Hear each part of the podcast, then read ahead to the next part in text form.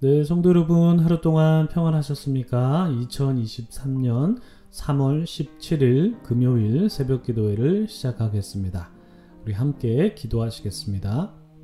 오늘도 저희에게 새로운 숨결을 불어넣어 주시는 하나님 아버지, 주님의 호흡을 머금고 이 세상에 존재할 수 있는 우리가 하나님의 새로운 숨결로 호흡하면서 오늘 하루를 살아가게 하시니 참 감사드립니다.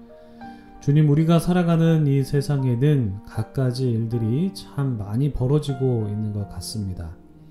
비록 우리의 눈에는 보이지 않고 또 들리지 않더라도 세계 곳곳에서는 많은 일들이 벌어지고 있는데 그 중에서는 슬퍼하고 아파하는 자들이 있, 는줄 압니다. 주님, 주님께서 어, 그렇게 슬퍼하고 아파하고 있는 자들 곁에 머물러 계시오니 주님 우리의 기도가 그곳으로 향할 수 있도록 하나님 도와주시고 우리의 마음이 연약한 자들에게 향할 수 있도록 우리의 마음을 또 이끌어 주시옵소서. 또한 우리 중에도 연약한 자들이 있습니다. 주님께서 그들을 치료해 주시기를 원하고 그들 가운데에 하나님의 회복의 은총을 더하여 주시기를 소망합니다. 또한 주님께서 오늘도 저희에게 또 이렇게 귀한 말씀을 허락해 주셨는데 주신 말씀을 통해서 우리의 삶을 한 번 더 반성해 볼 수 있도록 도와주시고 오늘 말씀을 통해서 우리가 더욱더 겸손한 삶을 살 수 있도록 주님 저희를 도와주시옵소서. 그렇게 하실 것을 믿으며 이 모든 말씀 우리 주 예수 그리스도 이름으로 감사드리며 기도드립니다. 아멘. 네, 오늘 저희들에게 주신 하나님의 말씀은 마태복음 23장 1절부터 12절까지 말씀입니다. 마태복음 23장 1절부터 12절까지 말씀 봉독해 드리겠습니다.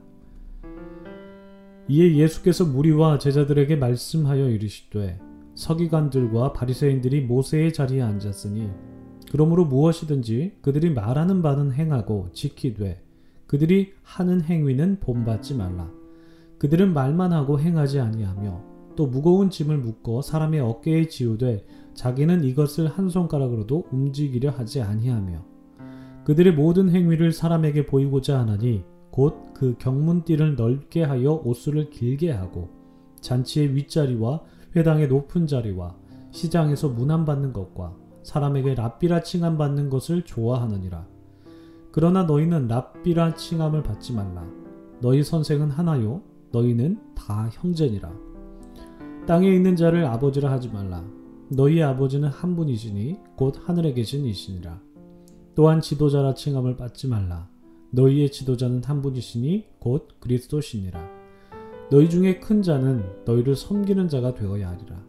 누구든지 자기를 높이는 자는 낮아지고 누구든지 자기를 낮추는 자는 높아지리라. 아멘. 네, 참 좋으신 우리 주님의 크신 은총이 우리 토론토 한인 장로교의 모든 분들에게 오늘도 함께 하시기를 주님의 이름으로 축복합니다. 성도님들 오늘도 좋은 하루 맞이하셨습니까?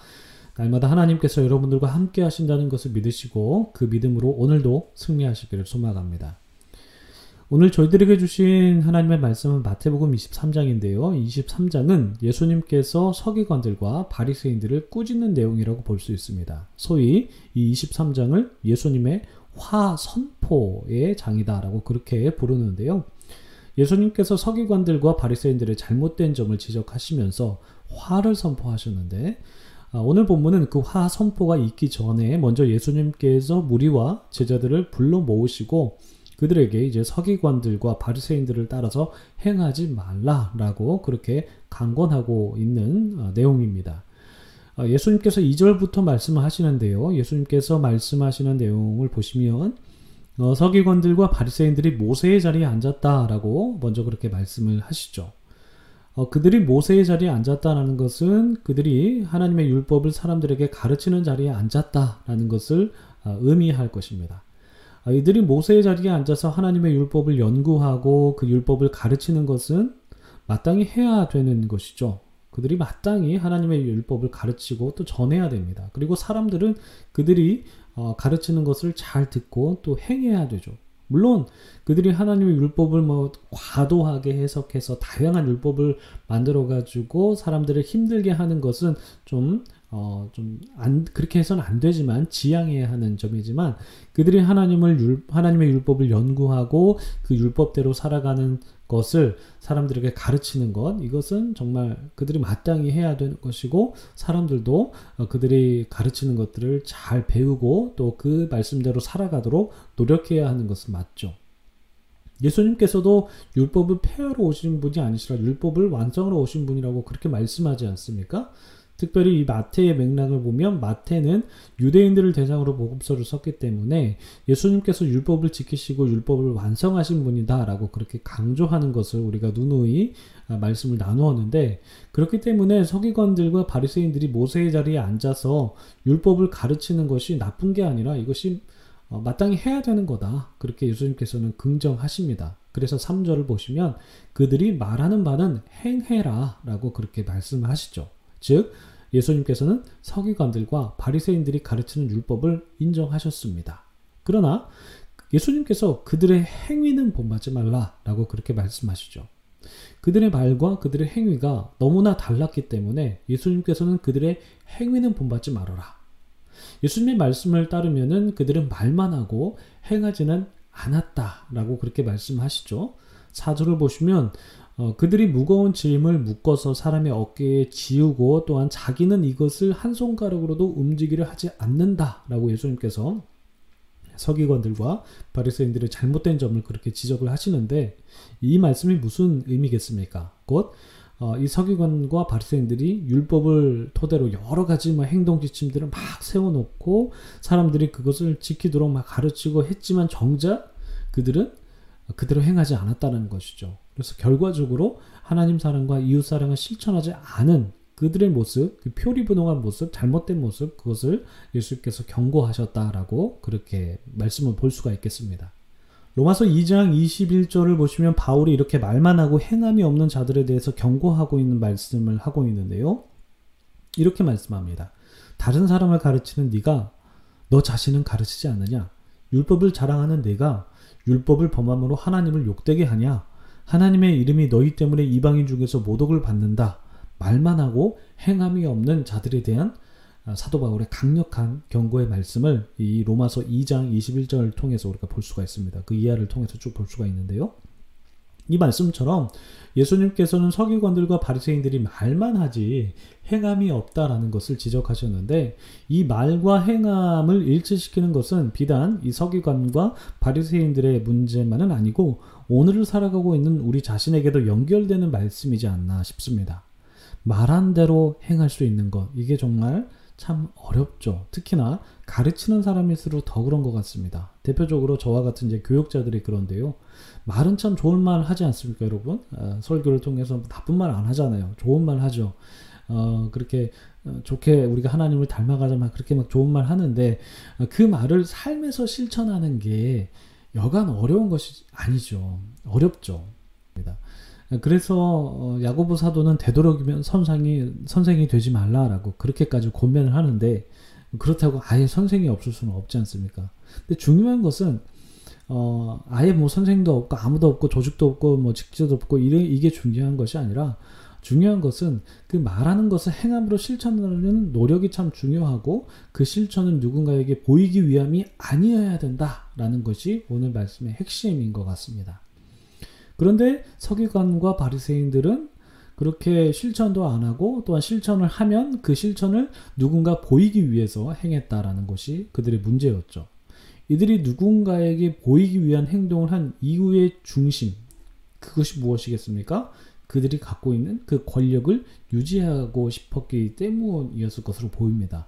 이들은 종교 지도자이들이기도 했지만 어제 말씀드린 대로 정치 지도자였기 때문에 이들은 대중에게 보여야 되는 것이 굉장히 민감한 사람들이었죠. 그래서 이들은 그들의 행위를 모든 사람에게 보이고자 했고 또 사람들에게 존경받는 자리에 앉으려고 했죠. 5절을 보시면 예수님께서 그들의 모든 행위가 사람들에게 보이려고 한 행동이었다. 아주 강하게 말씀하시는데 뭐 예를 들면 경문띠를 넓게 하는 것이나 이 참고로 이 경문이라는 것은 이스라엘 남자들이 가죽끈으로 이마와 그리고 왼쪽 팔 윗부분에 묶고 다니는 조그만 상자 같은 건데 이 경문을 크게 함으로써 어, 그들이 하나님은 나는 하나님을 잘 섬긴다라고 이렇게 과시했던 것으로 보입니다. 아무튼 이렇게 경문띠를 넓게 하는 거나 혹은 또한 옷을 길게 하는 것, 그리고 잔치 자리에서 윗자리에 앉는 것, 그리고 회당의 높은 자리에 앉는 것, 시장에서 뭐 사람들한테 인사받는 것, 그리고 사람들에게 랍비라고 칭함을 받는 것, 이 모든 행위들은 전부 다 그들이 사람들에게 보이기 위해서, 잘 보이기 위해서, 나 잘난 사람이야. 라고 이렇게 보이기 위한 행동이었다 라고 예수님께서 말씀을 하신 거죠. 그러나 예수님께서는 이런 서기관들과 바리새인들의 모습과는 반대로 행해야 된다라는 것을 말씀하십니다. 서기관과 바리새인들이 사람들로부터 랍비라 선생이라 이런 말 듣는 것을 좋아했지만 예수님께서는 무리들에게 제자들에게 그런 말 듣는 것을 좋아하지 말아라 말씀하십니다. 왜냐하면 너희에게는 랍비가 한 명이다. 너희는 다 형제이기 때문이다 라고 이렇게 말씀을 하셨는데 여기서 한 분인 랍비가 누구인지 이 구절에서는 정확하게 지칭이 되어 있지는 않습니다만 이 한 분인 랍비는 바로 10절에 기록되어 있는 것처럼 우리의 유일한 지도자가 되시는 그리스도 예수라는 것이 확실해 보입니다. 예수님께서는 우리, 우리의 유일한 구원자이시기도 하시지만 우리를 가르치시는 선생이 되신다라는 건데 이처럼 예수님께서는 우리의 유일한 교사가 되시지만 그렇다고 해서 어, 기독교 공동체에서 아예 그냥 선생이 없게 해라. 아까 말씀드린 대로 뭐 직제도 없고 조직도 없고 뭐 그렇게 해라. 그런 말씀이 아니라 다만 누군가를 가르치는 자리에 있다면 가르친다고 해서 교만하게 행동하지 말고 겸손하게 섬기면서 누군가를 차별 대화하지 말라라는 그런 말씀으로 우리가 이 말씀을 받아들여야 할 것입니다. 그러니까 구절에 있는 말씀도 동일하죠. 땅에 있는 자를 아버지라 부르지 말라라는 것도 다 이와 같은 맥락에서 겸손의 맥락에서 이해해야 한다라는 것이죠. 교만하지 말고 누군가를 차별 대우하지 말고 서로 동등하게 존중하면서 그렇게 대해야 한다라는 것 그리고 나 자신을 너무 막 드러내려고 하지 말라라는 것 우리가 이것을 생각하면서 오늘 본문을 읽어야 된다라는 것입니다. 어, 그리고 예수님께서는 이런 맥락에 더해서 아예 동등하게 대하는 것보다 아예 낮아져라. 아예 섬기는 사람이 돼야 된다라고 그렇게 낮아짐을 강조하시는데 어, 낮아지는 사람이 도리어 높아진다라는 그런 역설적인 말씀을 하시면서 너희는 아예 노예처럼 어, 종처럼 그렇게 순종한 순종하는 사람이 되어야 된다라고 강조를 하고 계십니다. 여러분 우리가 수요 예배 때 어, 어, 말씀 나눈 거 여러분 기억하시죠? 우리가 겸손에 대해서 생각해 볼 수 있는 말씀이었는데 자기 자신을 막 드러내려고 하는 사람은 자기 눈에 있는 들보를 다 드러내려고 하는 것처럼 그런 사람이다라는 것을 우리가 기억하면서 우리가 겸손한 자세로 살아가야 한다라는 것을 오늘 본문을 통해서 다시 한 번 더 묵상하게 되는 것 같습니다. 여러분 우리가 사는 세상은 나 자신을 드러내고 나 자신을 표출하는 게 예, 그 긍정적으로 받아들여지는 그런 세상이죠. 뭐 자기를 표현하는 것이 나쁜 게 아니죠. 건강한 것이죠. 그렇지만 때로는 나 자신을 드러내는 것과 이 교만한 것의 경계선이 때로는 혼동될 수가 있는데 그런 점을 좀 유념하면서 우리가 겸손한 자세로 살아가야 되는데 뭐 그렇다고 해서 겸손한 것이 막 온순하기만 하고 소극적이만 소극적이기만 하고 뭐 그런 것을 의미하는 것이 아니죠.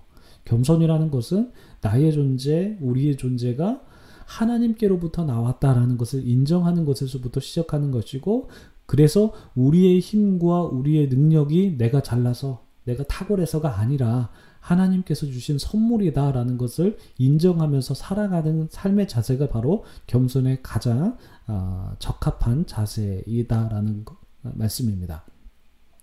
우리 예수님께서는 바로 이렇게 자신의 존재가 하나님으로부터 비롯되었다라는 것을 보여주심으로써 겸손의 삶을 사신 겸손의 표본이 되시는데 우리는 바로 이러한 예수님의 자세를 본받아서 겸손의 모습을 갖추면서 살아가야 할 것입니다.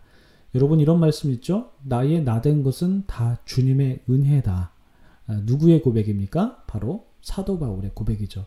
이 사도 바울의 고백처럼 주님, 내가 나 된 것은 혹은 내가 갖고 있는 것은 내가 소유하고 있는 것은 이 모든 것들은 다 주님의 은혜입니다. 라고 고백하면서 겸손한 삶을 살아가실 때 하나님께서 우리의 삶을 통해서 영광 받아주실 것이고 또한 우리 안에 꿈틀거리는 교만한 마음들이 사그라지게 될 것임을 믿습니다.